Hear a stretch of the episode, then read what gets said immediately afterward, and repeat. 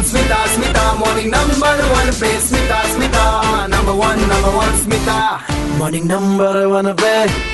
इस समय चल रहा है program morning number one Smita आपके साथ बातें कर रही है और फ़िलहाल यहाँ पे बातें हम 11 अक्टूबर अगर तारीख हो तो बस श्री अमिताभ बच्चन सर की कर सकते हैं क्योंकि जन्मदिन की उनको ढेर सारी शुभकामनाएँ देंगे और इसके अलावा मैंने आपसे पूछा बच्चन सर के वैसे तो बड़े बड़े ज़बरदस्त वाले डायलॉग्स हैं और कई तो ऐसे हैं ना कि आज तक मतलब वो फ़िल्म आए बहुत टाइम हो चुका है लेकिन वो डायलॉग आज के टाइम पे भी इतने रेलेवेंट है ना कि मत पूछो।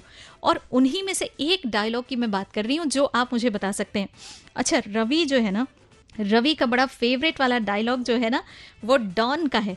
डॉन को पकड़ना मुश्किल है, नहीं, नामुमकिन भी है। हाई अरे वो मुझको ना, वो सर का हाई हाई वाला जो आता है ना, वो एक बड़ा ज़बरदस्त लगता है। और एक चीज़, और एक उनका डायलॉग जो मुझको बहुत ज़्यादा पसंद आता है।